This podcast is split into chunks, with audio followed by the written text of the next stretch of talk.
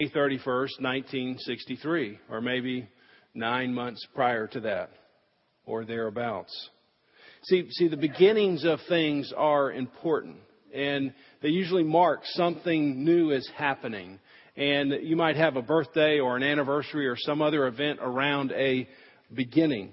And when we think of Jesus' beginning, we, out of habit, we just immediately turn to Luke and Matthew and we begin to read the birth narratives. Matthew chapter 1 uh, as, as Sam read. This is how the birth of Jesus Christ came about. His mother was pledged to be married to Joseph, but before they came together, she was found to be with child through the Holy Spirit. Or Luke chapter 2. Joseph went to Bethlehem to register with Mary, who was pledged to be married to him and was expecting a child.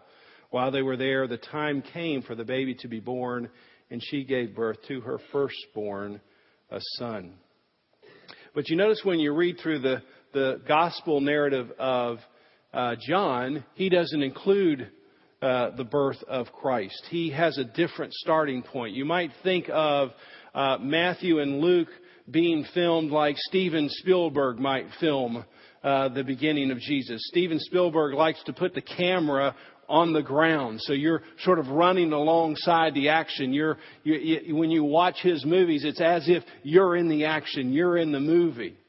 Uh, but John takes a different take. He, he takes the camera and, and he lifts it to this enormously high altitude. He's, he's shooting the scene, so to speak, from above. And he's not, he's not just shooting from 10,000 feet and he's not shooting from 30,000 feet. He's actually pulling the camera back so far that he, he steps outside of time. And he begins to film from that particular angle. And we see that angle in these two passages that we've read from John. We see this angle of Jesus' beginning in John chapter 1 and in John chapter 8. John chapter 1. John begins his gospel with a purpose. He doesn't want anybody to be confused as he gets into the story of Jesus. He wants you to know right in the beginning who he has concluded Jesus to be. And so he tells you in these opening verses, before he tells you anything about a wedding or going to a woman at a well or going to a feast, he tells you or he begins his gospel by locating Jesus in relationship to time, which is outside of time. When you see the Gospel of John and you see the opening words in the beginning, he's, he's a Jewish man and he's writing to Jewish people and they would immediately, and most of you would immediately say, okay, I'm familiar with this language. In the beginning, I'm going to race back to Genesis chapter 1 verse 1 where the, Moses opens, in the beginning, God. And so you immediately begin to make this connection. John saying, in the beginning, and then I'm going to start telling you about Jesus. So you, you begin to see what he's talking about. If you read through Genesis, you understand that before there was a beginning, there was God. But then you come here to John chapter 1 and you see something that's absolutely mind blowing. And that is this remarkable statement about Jesus, and that is that Jesus was God and Jesus was with God. He, he's the creator of the universe. He, his beginning started before the beginning. He, he has no beginning. He's eternal. I don't know if you're familiar with acute mountain sickness. Acute mountain sickness. You're probably familiar with it as altitude sickness. You probably heard of that. And, and if you know anything about it, what happens is if you're at sea level, there's a percentage of oxygen in, in this room right now. And typically it's about 21% of what's in this atmosphere is oxygen. And that's enough for us to breathe pretty easily. But as you go up, that oxygen percentage begins to drop. It stays about the same until 8,000 feet. So a mile is 5,200 and what? Something. I got two or three different answers. But, okay, you get it, over 5,000 feet. So you get a mile up in the air, it's still pretty much the same. The percentage is pretty much the same. You get to 8,000 feet in the air, it starts to drop. You get to 12,000 feet in the air, you have 40% of the oxygen left. And that's why when you get up there, you call it, I'm up in thin air.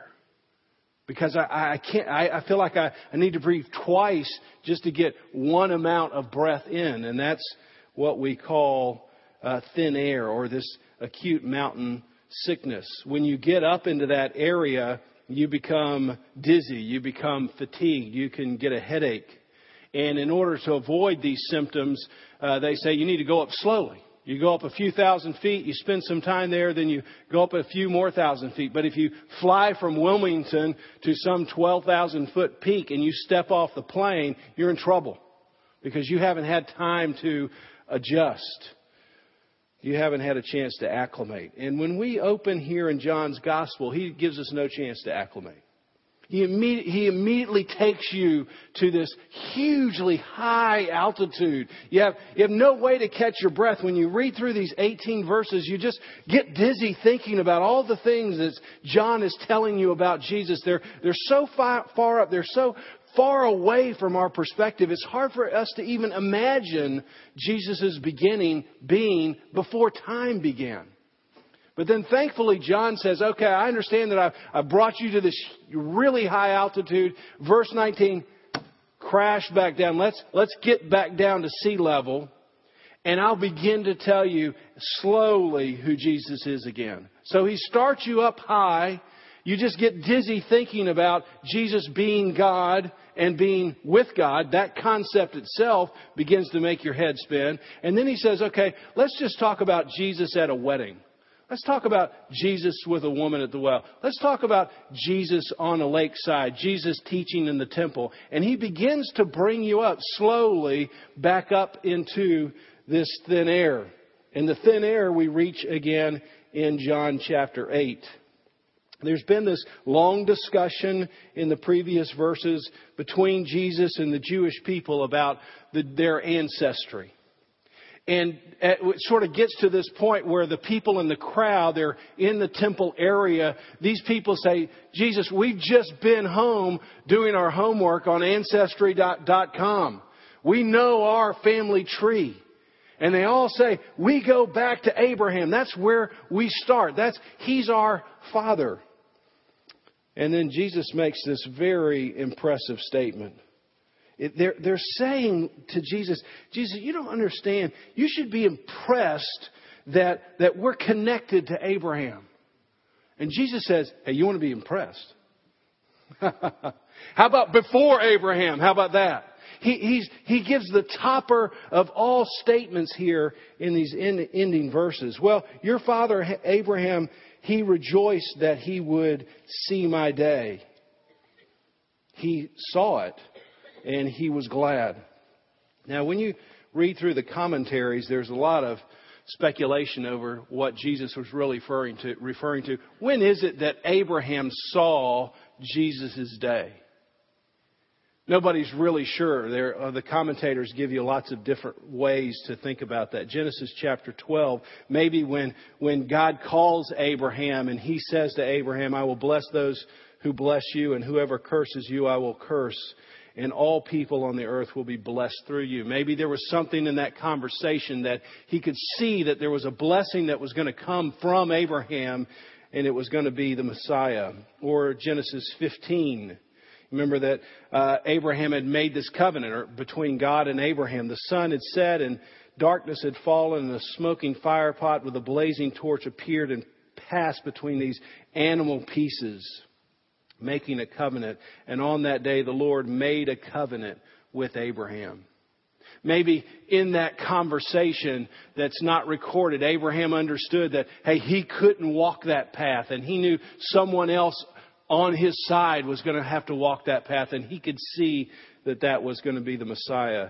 Or possibly Genesis 22 when Abraham takes his son for sacrifice. Abraham took the wood for the burnt offering and placed it on his son Isaac. He takes the wood, he places it on Isaac's shoulder so that Isaac would have to carry it up a hill.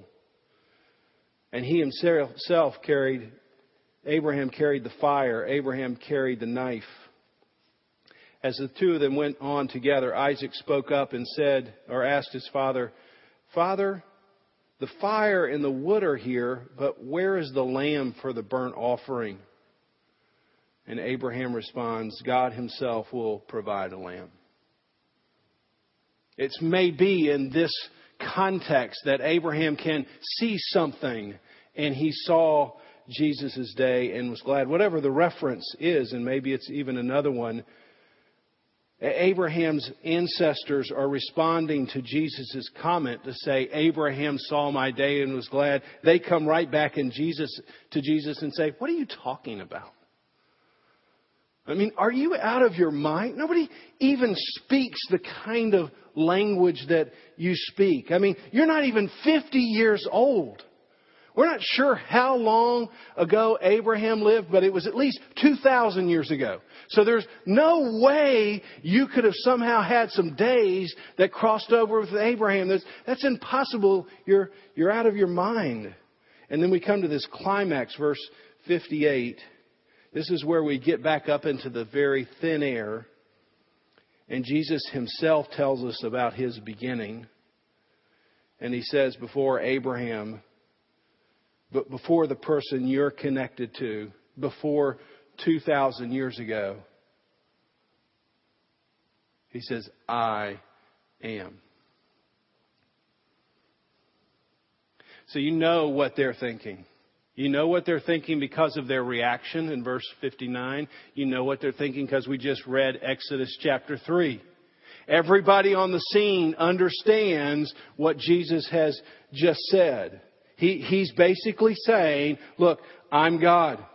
And, and everybody understands that when Moses came to, to, to this burning bush, he was nervous. And, in, in his nervousness, he says, look, I'm going to go say, God sent me. Can you give me a name? And God says, well, I am. I don't have a name. Naming is you name something that, that exists, that comes into existence. I don't have a name. I just am existence. So just say, I am is here when they ask you. And the Old Testament word or the Hebrew word is Yahweh. And it's, it's a sacred name for the Jewish people. They would not uh, say that name, so they would come up with other names like Adonai or Elohim or Jehovah. And they would say that, those words and instead of saying God's holy name, Yahweh. And here Jesus takes God's holy name and he applies it to himself. He, he looks at this Jewish crowd and he says, I am. Not, not I was, not I will be, but, but I'm uncaused. I, I'm self-existent. I'm outside of time and creation. I, I, I don't, I, I'm, I don't exist. I am existence. Your very existence is being held together by my existence. I don't have a beginning. And so when Jesus is lying in the manger, nobody could have guessed this was I am. That he had a different beginning than Jesus in the manger. And everybody knows what he's saying because they go and pick up stones. And what are they planning on doing? They're going to stone him. Because if you go back in the Old Testament, if somebody claims to be God, if somebody blasphemes, there's a punishment for that, and it is stoning. So everybody's aware of what's happening, and I want you to be sure that at this particular moment, nobody walked away from this lecture on the Temple Mount and said, Well, I don't know, he had some good things to say. No, nobody thought he was a good teacher. Imagine just for a moment going to a lecture on the campus of UNCW. Somebody's coming to town, you've heard something about them, they've done some things that get you there. You go to the ballroom there, you sit, you have some anticipation. The, the, the person gets up, the keynote speaker gets up, and he says, Well, you know, I, I'm glad you're here this morning. I just want you to know that I have no beginning. I created the world. I'm, I'm holding your molecules together even as we speak. In fact, if you would just want to refer to me as God, that'd be perfectly okay with me. You wouldn't walk out and say, God, I got some great notes from that guy. He's got some neat illustrations. He ought to write a book. You couldn't but have one of two reactions. You'd have to believe the guy was who he was, or you'd have to say, I think he's a nut. And you wouldn't just sort of stroll away, you'd run away, and you wouldn't want any of your friends to come in contact with a nut like that unless the nut was really God. And so it's impossible when you look at Jesus to be forced into any other position other than he's just a nutcase or he's God. There's no neutral position, and we see that all the way through when we read the book of John. You see, when you, you come face to face with Jesus, even Jesus in the manger, there's really just two reactions. You can have the reaction that King Herod had. King Herod wants to be king. And when that kingship gets threatened, what does he decide to do? We got to put to death anything that threatens my sovereignty. I can't deal with anything that threatens my free will, my free choice, and my kingship over myself. Or you come as the wise men and you fall at his feet and worship. Every chapter of John presses the reader to answer the question who do you say that he is? If you have to be king, if you have to be self sovereign, when you come to Jesus, you're going to get rid of him. If you can fall on your knees and say, No, this is the king, I'm not the king then you can fall and you can find that this Jesus falls down with you and picks you up and brings you home to eternal life. Who do you say that Jesus is? Let's pray together.